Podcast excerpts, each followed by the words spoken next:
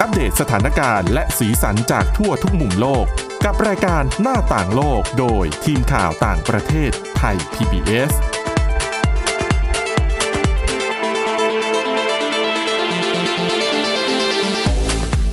สวัสดีค่ะคุณผู้ฟังนี่คือรายการหน้าต่างโลกค่ะ วันนี้นะคะ เรามีเรื่องราวข่าวสารที่น่าสนใจแล้วก็หลายเรื่องค่ะ เป็นเรื่องใกล้ตัวเรามากๆนะคะ โดยเฉพาะอย่างยิ่งเรื่องของสิ่งแวดล้อมนะคะ วันนี้ค่ะพบกับคุณทิพย์ตะวันธีรนายพงษ์แล้วก็ดิฉันสาวรักษ์จากวิวัฒนาคุณค่ะ สวัสดีค่ะ ค่ะ วันนี้ดิฉันจะมาพูดเรื่องใกล้ตัวเผลอๆเนี่ยเล่าไปเดี๋ยวอาจจะไปกระทบใครหลายคนนะคะ ค่ะ ถ้าดิฉันพูดคำว่า fast fashion คุณทิพย์ตะวันเข้าใจไหม ก็เข้าใจนะ ว่า ระดับหนึ่ง คือก็เหมือนกับเรื่องของแฟชั่นเนี่ย คือเขาเปลี่ยนไปเร็ว ค่ะ ออย่างปีหนึ่งเนี่ยก็ต้องมีแบบคอลเลกชันแต่ละคอลเลกชันนี่ อืม ออกมาเยอะมากมายนะคะ ค่ะ แล้วบางคนเนี่ยเขาคือคนที่เขาเป็นแบบสาวแฟชั่นแฟชั่นนิสต้าเนี่ย ค่ะ เปลี่ยนเสื้อผ้าในตู้นี่ปีหนึ่งอาจจะหลายรอบนะ อ่า เออ ถูกส่วนหนึ่งดิฉันขอเพิ่มเติมนะคะ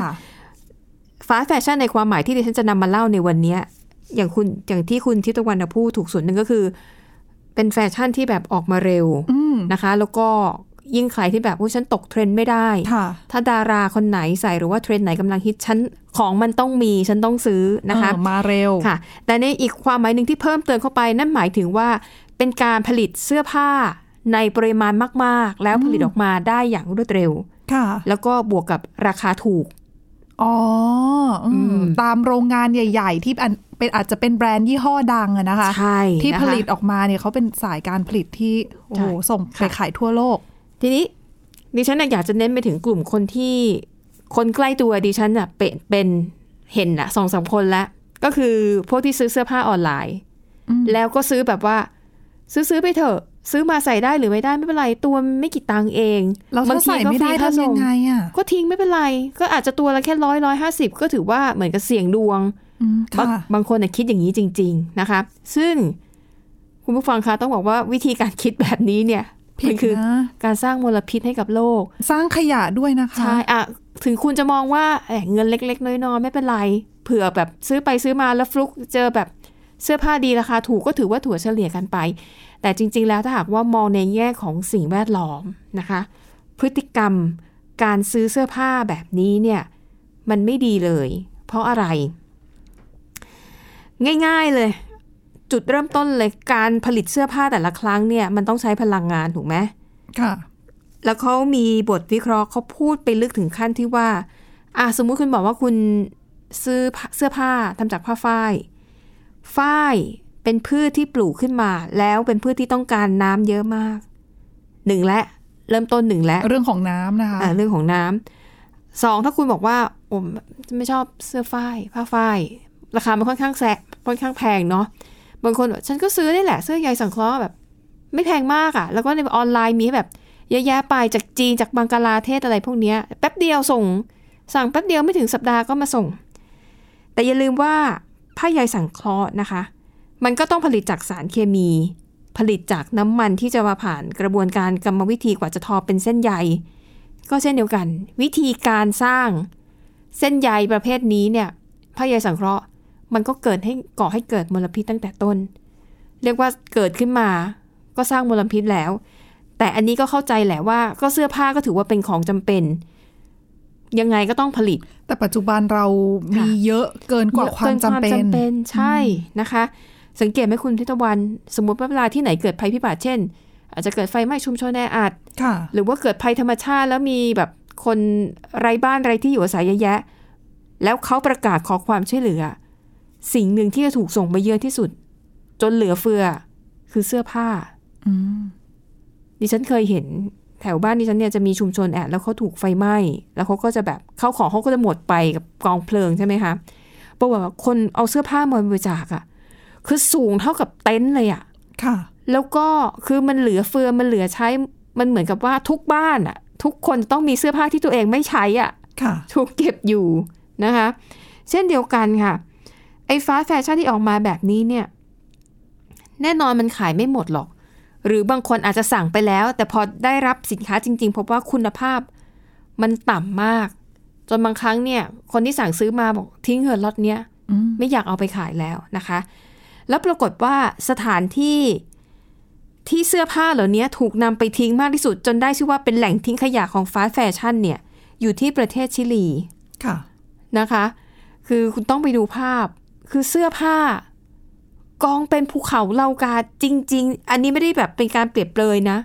สูงเหมือนภูเขาลูกหนึ่งจริง ๆนะคะ แล้วก็ไม่ได้มีแค่เสื้อผ้า มีรองเท้า มีพวกเครื่องนุ่งห่มอะไรอย่างเงี้ย ค่ะ นะคะ ถามว่าทำไมชิลีถึงได้กลายเป็นสถานที่เอ่อทิ้งเสื้อผ้าฟาสต์แฟชั่นเหล่านี้ค่ะ ก็เพราะว่าท่าเรือของชิลีเนี่ยเหมือนกับมันเป็นท่าเรือที่ขนส่งสะดวกที่สุด แล้วก็จะมีคนสั่งของแล้วก็มาลงที่ท่าเรือนี้เขาบอกว่าในแต่ละปีนะคะ จะมีเฉพาะเสื้อผ้าเครื่องนุ่งห่มเนี่ยถูกส่งผ่านท่าเรือ ที่ชื่อว่าท่าเรืออีกคิกัวนะคะ อยู่ในจังหวัดทางตอนเหนือสุดของชิลี แต่ละปีนะส่งเข้ามา 59,000 ตัน อืม แต่ในจำนวนนี้เนี่ยมีคนนำออกจากท่าเรือแล้วเอาไปขายต่อหรือเอาไปใส่เองอะไรก็แล้วแต่ไม่ถึงครึ่งหนึ่ง ที่เหลือก็ต้องทิ้งนะ ใช่เขาบอกว่าจะเหลือเสื้อผ้าเหล่านี้นะคะ ประมาณอย่างน้อยๆนะ39,000 ตัน ที่ถูกทิ้ง ทั้งทั้งๆที่ยังเป็นเสื้อผ้าที่ดีๆอยู่ ใช่ หรือบางทีอาจจะเป็นเสื้อผ้ามือสองคือเหมือนกับ ค่ะ ไปซื้อมือสองแล้วก็กะจะเอาเข้ามาขายนะคะ แล้วถามว่าแล้วจะเอาไปทิ้งที่ไหน คือที่ชิลีค่ะ มีทะเลทรายแห่งหนึ่งนะคะเขาเอาไปทิ้งที่นั่นแหละนะคะก็เลยทำให้ทะเลทรายแห่งนี้เนี่ยได้ชื่อว่าเป็นแหล่งทิ้งขยะฟาสต์แฟชั่นที่ใหญ่ที่สุดในโลก ชื่อทะเลทรายอาตาคามา จุดนี้ถือว่าเป็นพื้นที่ที่แห้งแล้งที่สุดแห่งหนึ่งของโลก นะคะ แต่แน่นอนต่อให้เป็นเสื้อผ้าที่คุณภาพไม่ดีมันก็ยังใช้การได้ ดังนั้นทะเลทรายแห่งเนี้ยที่ก็เป็นที่ทิ้งขยะ จะมีคนจำนวนหนึ่งอะไปอาศัยอยู่ที่นั่น คือหนึ่งเป็นผู้อพยพย้ายถิ่นมาจากเอ่อส่วนมากจะเป็นแถบละตินอเมริกา คนพวกนี้มาก็คือยากจนอยู่แล้ว ค่ะ ก็จะไปคุยหาเสื้อผ้าหนึ่งเพื่อไว้ใส่เองสองคุยเพื่อเอาไปขายต่ออ ม ในราคาถูกๆนะคะ แล้วก็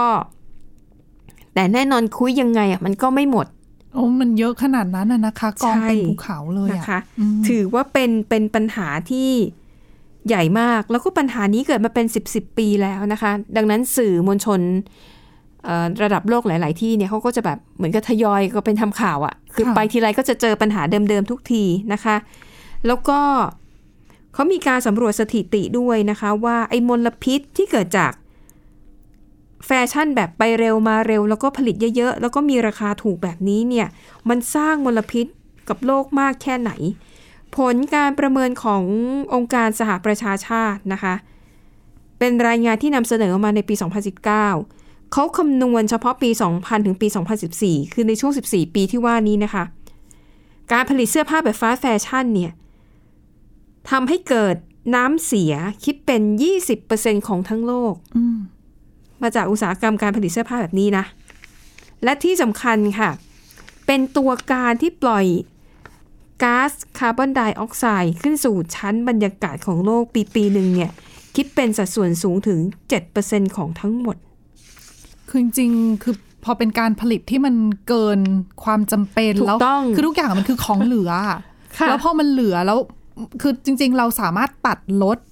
การผลิตให้มันปริมาณลดลง เพียงพอต่อความต้องการของประชาชน อัอันนี้จะเป็นทางแก้อย่างยั่งยืนซึ่งเราสามารถเริ่มต้นได้ด้วยตัวเอง เดี๋ยวจะมาเล่าให้ฟังว่า ถ้าคุณผู้ฟังท่านไหนมีพฤติกรรมแบบนี้เนี่ยจะแก้ไข หรือว่า จะช่วยเหลือกันยังไงดี ซึ่ง นะคะ จริงๆเรื่องที่อีกเรื่องหนึ่งเนี่ยที่ต้องมามองก็คือ ไม่ใช่แค่เรามี ค่ะ เสื้อผ้าเยอะเท่านั้นนะ ค่ะ คือระหว่างที่เรามีเสื้อผ้าเยอะอะ ค่ะ ก็ยังมีคนบางกลุ่มที่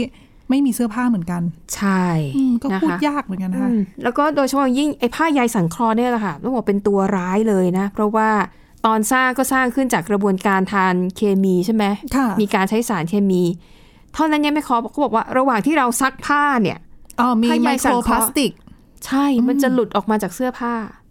นะคะ แล้วสมมุติถ้าเป็นผ้าใยสังเคราะห์เราไม่ใส่เนี่ย เอาไปทิ้งขยะฝังกลบเนี่ยสองร้อยปีนะ กว่าเสื้อผ้ามันจะย่อยสลายได้ ใช่ เพราะทำมาจากสารเคมี อืม ก็คือขั้นตอนตั้งแต่เกิดของเสื้อผ้าจนถึงจุดสุดวาระสุดท้ายของเสื้อผ้า คือสร้างมลพิษตลอดทาง ดังนั้นถามว่าแล้วเราจะทำยังไง เพราะเสื้อผ้ามันก็จำเป็น คือ และ ถ้ายังใช้ได้ก็ควรเก็บเอาไว้ ใช่ ใช้ก่อนอะ และจะให้ทุกคนมาใส่ผ้าฝ้าย หรือผ้าลินินผ้าที่ผลิตจากใยธรรมชาติก็ แต่อย่างนั้นก็ เป็นไปได้ยาก ก็มีผลกระทบทางด้านสิ่งแวดล้อมด้วยเหมือนกันไง ใช่ เพียงแต่อา นะคะ อาจจะน้อยกว่าในบาง อือหือ แง่หรือเปล่า ค่ะอ่ะ ดังนั้นถ้าถามว่าแล้วจะแก้อย่างไร ก็แน่นอน เริ่มจากตัวเอง คือก็จะมีผู้ที่เชี่ยวชาญด้านแฟชั่นหลายคนนะคะ ก็ ค่ะ แนะนำว่า เอานะถ้าจะให้ดีจริง ๆ นะ ลองเลือกซื้อผ้าที่คุณภาพดี อืม รูปทรงคลาสสิก ใส่ได้นานๆ ใช่ คือบางทีเรา ค่ะ ผ้ายังไม่ขาดยังใส่ได้นะ ค่ะ แต่ว่าแบบมันเชย หรือ ลายคน เบื่อ ก็เออก็ขอเปลี่ยนละกัน อืม ถ้าเราแบบใส่แบบที่ใช้ ค่ะ ได้นาน อืม ๆ ก็น่าจะ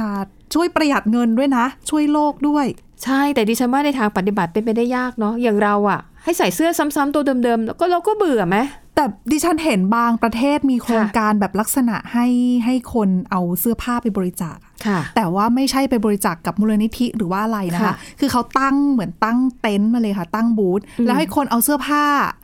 ไม่ว่าจะเป็นรองเท้าก็ได้นะคะ ค่ะ อทั้งชุดเนี่ยแฟชั่นเนี่ยเอาไป สื้ แข ผ้ วน รองเท้ากระเป๋า ใช่ หมวกผ้าพันคอ เอาไปแขวนไว้ที่บูธนี้ค่ะ ค่ะ ซึ่งอยู่ริมถนน คือคนผ่านไปผ่านมาใครอยากได้ก็หยิบไป อืม แล้วใครที่มีสิ่งที่ไม่อยากใช้ก็เอาไปแขวน อืม เออ อันนี้ก็คือเราเนี่ยได้เสื้อ ค่ะ ผ้าที่เป็นแบบใหม่ ๆ แล้วก็ อ๋อ ไม่เกิดขยะ ด้วยสำหรับเสื้อผ้าตัวเก่าๆที่เราไม่ใส่แล้ว ค่ะ เออ อันนี้ดิฉันว่าแนวคิดนี้ก็ อืม ดีเหมือนกัน แล้วแถมคนที่ไปหยิบอาจจะเป็นคนไร้บ้านก็ได้ ที่เขาอาจจะ ค่ะ ไม่มีเสื้อผ้า เออ อั อั นนี้ก็ช่วยเขาได้อีก ค่ะ แง่หนึ่งด้วยเหมือนกัน อืมฮึ อืม นะคะ อันนี้ก็เป็นคำแนะนำที่ว่าอาจจะเริ่มต้น อืม จากตัวเอง แต่ถามว่ามันทำได้หรือเปล่า ก็ยากอยู่เนาะ แล้วด้วยทุกวันนี้แค่เลื่อนเข้าไปดูในออนไลน์อะคุณทิพย์ตะวัน ค่ะ เสื้อสวยๆ ทั้งนั้นแล้วแล้วก็ถ่ายออกมาสวยด้วยไงนางแบบใส่ก็สวย ราคาก็ไม่แพง มันก็เย้ายวนพอสม ส่วน ควร ส่วนหนึ่งดิฉันคิดว่าเพราะว่าบ้านเราเสื้อผ้าถูกไง ใช่ คือถ้าเป็นในต่างประเทศหลายที่อ่ะ ค่ะ โอ้โห เสื้อผ้าแพงมาก ค่ะ คือจริงๆ ไม่ต้องแพงขนาดนี้ก็ได้ เราก็จะไม่ค่อยอยากจะซื้อเยอะสักเท่าไหร่ เอ่อด้วยด้วย ด้วยราคา มันบีบบังคับให้เราไม่ไม่จูงใจให้เราซื้อ ใช่ อืมฮึนะคะอ่าอ่ะอย่างที่บอกนั่นแหละ มันขึ้นอยู่กับตัวเราเองแต่ถามว่าจะทำได้หรือไม่สองสมมุติถ้าทุกคนทำได้อย่างนี้จริงนะ วันหนึ่งคนหนึ่งอาจจะแบบมีเสื้อไม่กี่ตัวมีมีเสื้อ เท่าที่จำเป็นต้องใช้ แล้วก็ไม่ต้องซื้อบ่อยๆ แล้วคุณคิดดูอุตสาหกรรมแฟชั่นนะมันจะรอดเหรอ ดิฉันว่า ถูกไหม ปรับตัวได้ อะอย่างที่บอกว่าอ่ะถ้าเป็นห้องเสื้อดังๆ เนี่ยก็ต้องเป็นคอลเลกชันและฤดู อ๋อใช่ หนาว ค่ะ ฤดูใบไม้ผลิฤดูฤดูอะไรออกมาเต็มไปหมด แล้วถ้าคนไม่ซื้ออ่ะ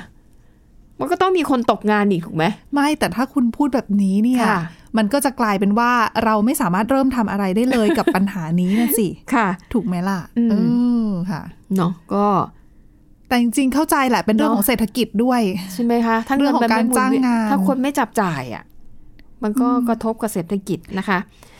อ่ะทีนี้แต่ว่า บริโภคนิยม ระบบ เออ บริโภคนิยม อาจจะชวนกลับไปที่ประเทศชิลีอีกครั้งหนึ่งทีนี้ไปดูนะคะว่าเนื่องจากไอ้เสื้อผ้าเครื่องนุ่งห่มที่เล่าให้ฟังไปเนี่ย คือมันเป็นขยะกองเท่าภูเขาจริง ๆ แล้วก็ไม่รู้ว่าจะกำจัดยังไงให้มันหมด เผาก็สร้างมลพิษ อืม อีก ใช่ ดังนั้นค่ะบริษัทเอกชนในชิลีหลาย ๆ ที่นะคะเขาก็เลยพยายามคิดหากรรมวิธีที่จะแปรรูปหรืออัพไซคลิงก็คือทำให้เสื้อผ้าเหล่านี้มันกลับมามีชีวิตใหม่ แล้วก็มีมูลค่าเพิ่มขึ้น ซึ่งดิฉันว่าทำได้นะ อาจจะต้องใช้แบบ ค่ะ แนวความคิดสร้างสารรค์นิดนึง ใช่ เรื่องของการรีไซเคิลเนี่ยอาศัยความคิดสร้างสารรค์ ค่ะ เยอะพอสมควรเลยนะ อย่างบางอันน่ะดิฉันว่าคุณทิตวันต้องคิดไม่ถึง ว่าเขาเอาเสื้อผ้าเก่าๆที่ไม่บางทีเสื้อผ้าก็ไม่เก่าอะนะไอ้ ค่ะ พวกเสื้อผ้าที่ถูกทิ้งไว้อย่างเงี้ยเอาไปทำอะไรบ้าง มีบริษัทหนึ่งค่ะ ชื่อบริษัท Eco Fibra เขาเอาเสื้อผ้าเหล่านี้เนี่ย ไปใส่ไว้ในฉนวนกันความร้อน ได้เหรอ ได้ คือเขาก็จะเลือกเอาเนื้อผ้าที่มันป่นได้อะ ค่ะ เขาจะมีเครื่องเครื่องป่นผ้า ก็คือพอใส่เสื้อเข้าไปล่ะ แล้วมันจะฉีกผ้าให้เป็นแบบชิ้นเล็กๆเล็กๆอ่ะ ค่ะ แล้วเขาจะทำเป็นผนังกันความร้อนของชิลีเนี่ยนะคะ มันเหมือนจะเป็นฝาสองด้านประกบกัน อ่า แล้วเขาจะเอาไอ้เสื้อผ้าที่ผ่านการป่นแล้วเนี่ย ค่ะ มาใส่ไว้ตรงกลาง เออ อันนี้หนึ่งแล้วนะ ก็ช่วยได้ ก็ช่วยได้ก็ช่วยได้ อีกคนนึงค่ะ อันนี้ดิฉันชอบน่าสนใจมาก เป็นคล้ายๆบริษัทเอ่อชื่อ Eco c y t e c h คล้ายๆกับเป็นบริษัทที่พยายามแบบหาทางรีไซเคิลเสื้อผ้าพวกเนี้ยบางทีก็แบบถ้าเป็นกางเกงยีนสภาพดีหน่อย เอามาเย็บใหม่ทำเป็นกระเป๋าสะพาย นะคะ อืมผ้าเขาก็คือผ้าไง ใช่ ใช่ไหมยังใช้ ค่ะ ได้อยู่ แต่ที่ดิฉันชอบที่สุดเนี่ยคือเขาจะใช้วิธีคัดเลือกผ้าที่มีสีโทนใกล้เคียงกันอย่างเช่นอ่ะโทนสีชมพู สีน้ำเงิน สีดำแล้วเอามาให้คล้ายแบบป่นหรือว่าย่อยเศษผ้าเนื้อผ้าเหมือนกัน แต่ว่ารายนี้เนี่ยเขาเอามาทำเป็นไหม หืม ออกมาแล้วมันจะเป็นคล้ายๆกับ ไหมยังไงอะ ไหมพรมสำหรับถัก มันจะเป็นเนื้อไหมแบบ คือ เป็นเขาเอา ฟูๆหน่อย คือเขาเอามาทำดึงเส้นได้ออกมา ไม่ แล้วเอา ใช่ มา ค่ะ ม้วน ไม่ใช่ กรรมวิธีเขาที่ที่ฉันเห็นนะนะคือเขาก็เอาเสื้อผ้าแบบเหมือนกับไปแยกเป็นชิ้นๆน่ะ แล้วก็น่าจะมีกรรมวิธีหรือว่า ปั่นเหรอ เออ ปั่นให้มันกลายออกมาเป็นเส้นไหมอ่ะเหมือนไหมพรม โอ้ ที่เราใช้ถักงานฝีมือ แล้วเส้นไหมออกมามันสีมันสวย เอาเพราะว่ามันเป็นการผสมสีที่แบบ คือ เออ ไม่ใช่ว่าใครจะผสมได้แบบนี้ไง ค่ะ พิเศษด้วยเพราะว่าใช้เสื้อจากหลากหลายเขาเรียกว่าสีโทนใกล้ ๆ กันหลาย ๆ แบบ ใช่ใช่นะคะ อ๋อ ก็ดิฉันเห็นภาพแล้วแล้วเออมันก็สวยดีอ่ะมันก็เป็นอาร์ตอย่างหนึ่งแล้วก็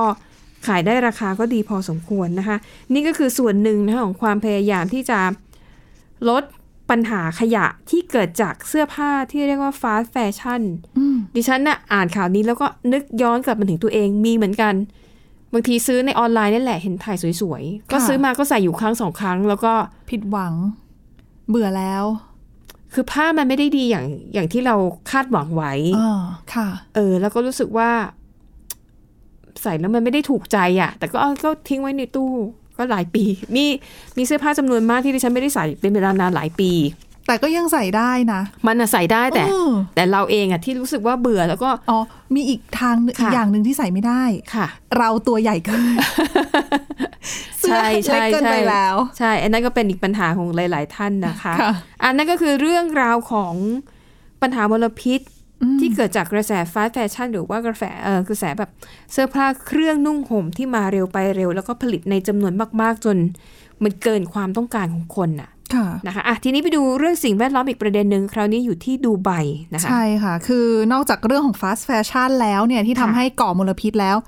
ปัญหาที่ทั่วโลก ตระหนักกันดีอยู่แล้วก็คืออ ม เรื่องของพลาสติก ค่ะ แล้วหนึ่งในตัวปัญหาสำคัญของประเด็นพลาสติกก็คือพลาสติกใช้แล้วทิ้ง ค่ะ ถุงที่เราใช้กันอยู่ในทุก อืม วันเนี่ยคือบ้านเราก็พยายามปรับกันแล้วนะ ค่ะ แต่ว่าในหลาย ๆ ประเทศในต่างประเทศเนี่ยเขาก็ไปถึงขั้นแบบเก็บเงินค่าถุงกันแล้วที่เป็นแบบเก็บเป็นกิจจลักษณะนะคะ ค่ะ รวมไปถึงตอนนี้ที่นครดูไบของสหรัฐอาหรับเอมิเรตส์ค่ะ เขาประกาศเตรียมจะเก็บเงินค่าถุงพลาสติกละ โดยเขาจะเริ่มนะคะในเดือนกรกฎาคมที่จะถึงนี้ค่ะ โดยเขาจะเก็บเงินนะคะ ค่าถุงเนี่ยใบละประมาณคิดเป็นเงินบาทประมาณ 2 บาท 30 สตางค์ อืม ก็ ค่ะ เยอะพอสมควรโดยเขาจะเก็บในร้านที่มักจะใช้ต้องจำเป็นต้องใช้ถุงพลาสติก ค่ะ ไม่ว่าจะเป็นร้านค้าร้านอาหารนะคะ ค่ะ ร้านขายยารวมไปถึงบริการส่งอาหารตามบ้านอะ ค่ะ ซึ่งก็อ่ะมีปริมาณการใช้ถุงค่อนข้างเยอะทีเดียว ซึ่งนี่ก็หลาย ๆ คนทางการของนครดูไบเนี่ยเขาก็มองว่านี่ถือเป็นก้าวสำคัญแหละ ค่ะ ในการที่จะทำให้เมืองนี้นะคะเอ่อยกเลิกการใช้ถุงพลาสติกแบบใช้แล้วทิ้งเนี่ยทั้งหมดภายใน ค่ะ 2 ปี ค่ะ แต่ว่าสำหรับดูไบเนี่ยเขาก็มองว่า คือนักเคลื่อนไหวจำนวนหนึ่งมองว่าเขาออกตัวช้าไปนิดนึงหรือเปล่า คือไม่ใช่ว่า เออดิฉันว่านโยบายเนี้ยใช้กันมาตั้งนานแล้วนะ เขาก็ ออ หลาย ๆ ที่ก็หลาย ๆ คนมองว่าเอ้ยช้าไปหรือเปล่า แล้วโดย ค่ะ เฉพาะนะคะสำหรับตัวเอ่อกรุงอาบูดาบีที่เป็นเมืองหลวงของสหรัฐอาหรับเอมิเรตส์คือเมืองเนี้ยเขาบอกว่าเมื่อ 2 ปีที่แล้ว ตั้งแต่ปี 2020 ละ ต้นปีประกาศว่าจะใช้นโยบายด้านสิ่งแวดล้อมฉบับใหม่ ค่ะ นโยบายอันนั้นคือจะกำหนดให้เลิกใช้ถุงพลาสติกแบบใช้แล้วทิ้ง ค่ะ ทั้งหมดนะคะ ภายในปี 2021 ซึ่งคือปีที่แล้ว เออ เลยมาแล้วค่ะ ค่ะ คือณปัจจุบันอาบูดาบีก็ยังคงใช้ได้อยู่ โดยเขาบอกสาเหตุที่ไม่สามารถทำตามนโยบายด้านสิ่งแวดล้อม ค่ะ ฉบับนั้นได้เนี่ย เป็นเพราะว่ามาตรการควบคุมเนี่ย ไม่ได้รับการอนุมัติ อืม คือการเปลี่ยนการใช้พฤติกรรมการใช้ถุงพลาสติกเนี่ยมันต้องอาศัย อาศัยเขาเรียกว่าอะไรอะประชาชนด้วยเหมือนกันส่วนหนึ่งนะคะ ในการตระหนักถึงปัญหาในการที่จะให้ความสำคัญกับเรื่องของสิ่งแวดล้อมอะไรแบบนี้ อืม อืม ค่ะ แล้วก็ทางสหรัฐอาหรับเอมิเรตส์เนี่ยเขาก็กำลังจะเป็นประธานเขาเรียกเป็นเจ้าภาพจัดการประชุมขอบ 28 ด้วยในปีหน้า อ๋อค่ะ อืม เออ เรื่องของขอบนี่ก็เป็นประเด็นที่ทั่วโลกพูดถึงกันมา เพราะว่าอย่างปีที่แล้วก็มีจัดหน้าที่สกอตแลนด์ ค่ะ ก็เหมือนผลจะสำเร็จไหม ก็ก็ยังไม่ได้มีอะไรคืบหน้าสักเท่าไหร่อะนะ ใช่ค่ะ เพราะ เรื่อง ว่า นี้คุยกันยาก มติที่ออกมามันไม่ได้มีบทลงโทษทางกฎหมายไง คือใครไม่ทำก็ไม่ได้มี อยากทำก็ เออ ทำไม่อยากทำก็ ก็ ก็ปล่อย ไม่ ไว้ ใช่ก็ไม่มีใครมาทำอะไรได้นะคะอันนั้นก็เป็น อืม ก็เป็นปัญหาเดิมๆนะพูดจ แต่ ริงๆ คนที่ออกมาเคลื่อนไหวที่แบบ ค่ะ เห็นชัดเจนก็บรรดานี่แหละค่ะคนรุ่นใหม่ อืม เด็ก ค่ะ ๆออกมาเคลื่อนไหวกันจริงจังมากทีเดียว เพราะว่าแน่นอนว่าส่วนหนึ่งเขาก็มองว่าเป็นโลกใบนี้เขาต้องอยู่ไปอีกนานอ่ะ อืม เออ ใช่ นะคะ นะคะอ่ะพูดถึงเรื่องเด็กๆนะคะ ปรากฏว่าที่บราซิลครับมีปัญหาที่น่ากังวลเหมือนกันนะ ใช่ คือเด็กๆ อ่านไม่ออกเขียนก็ไม่ได้ ใช่ แล้วคือ ค่ะ สัดส่วนก็น่ากังวลเหมือนกัน คือต้องบอกแบบนี้ว่า คือในทุกประเทศเนี่ยแหละ ค่ะ เด็กๆเนี่ยคือเขามีปัญหาเรื่องของเด็กอ่านไม่ออกเขียนไม่ได้อยู่แล้ว ค่ะ ในทุกๆประเทศทั่วโลกอะนะคะ แต่ว่าสัดส่วนจะมีเยอะน้อยมากขนาดไหนเนี่ย มันก็แล้วแต่ระดับการศึกษาการพัฒนาด้านการศึกษาในประเทศนั้น อืม ๆสำหรับบราซิลค่ะ ค่ะ บราซิลเขาบอกว่ามีกลุ่มที่ทำงานทางด้านการศึกษานะคะ เปิดเผยรายงานออกมาบอกว่าช่วงโควิด -19 ค่ะ อัตราการไม่รู้หนังสืออะของ อืม เด็ก อืม ที่อยู่ในวัย6ถึง7ปี ค่ะ เพิ่มสูงขึ้นถึง 66%นะคะ หกหกถึงเจ็ดปีนี้ถ้าเป็นเมืองไทยก็ประมาณปหนึ่งปสอง ปหนึ่ ปะ ใช่ใช่ป เออ ประมาณปหนึ่งปสองถูกค่ะ ค่ะ นั่นแหละเขาบอกอ่านไม่ออกเขียนไม่ได้ อืม แล้วก็ตัวเลขที่เขาบอกว่าน่าตกใจคือช่วงปี 2019เนี่ยก่อนโควิด -19 อะนะคะ ค่ะ ตัวเลขของเด็กที่อ่านไม่ออกเขียนไม่ได้เนี่ยอยู่ที่ 1.4 ล้านคน อืม แต่ว่าเมื่อปีที่แล้วตัวเลขทะยานพุ่งขึ้นไปถึง 2.4 ล้านคน ค่ะ ซึ่งการเพิ่มขึ้นเนี่ยคือเพิ่มขึ้นถึง 66%นะคะในช่วงนี้และเขาบอกว่าตัว 2 ล้าน4แสนคนที่อ่านไม่ออกเขียนไม่ได้ในปัจจุบันเนี่ยคิดเป็น 40%ของกลุ่มอายุนี้ทั้งประเทศ อืมเพราะโควิดไหมเกี่ยวปะ เขาบอกว่าเกี่ยวกับโควิดด้วยค่ะ เหมือนกับ เพราะว่าโร โรงงเรี เรีย ย น น ปิด เด็กไม่ได้ไปโรงเรียน แล้วก็อย่า ค่ะ ลืมว่าไม่ใช่ทุกคนจะเข้าถึงการเรียนแบบออนไลน์ได้ ค่ะ หลายคนเข้าถึงได้แต่ตั้งใจมากน้อยแค่ไหน แต่อย่าลืมนะ ถ้าอายุแบบห้าหกขวบ ก็ประมาณอนุบาลเตรียมๆจะเข้าปหนึ่ง อืม เรียนออนไลน์ไม่รู้เรื่องหรอก ใช่ไหม จะไม่รู้เรื่องหรอก เขาก็จะ อืม ไม่ค่อย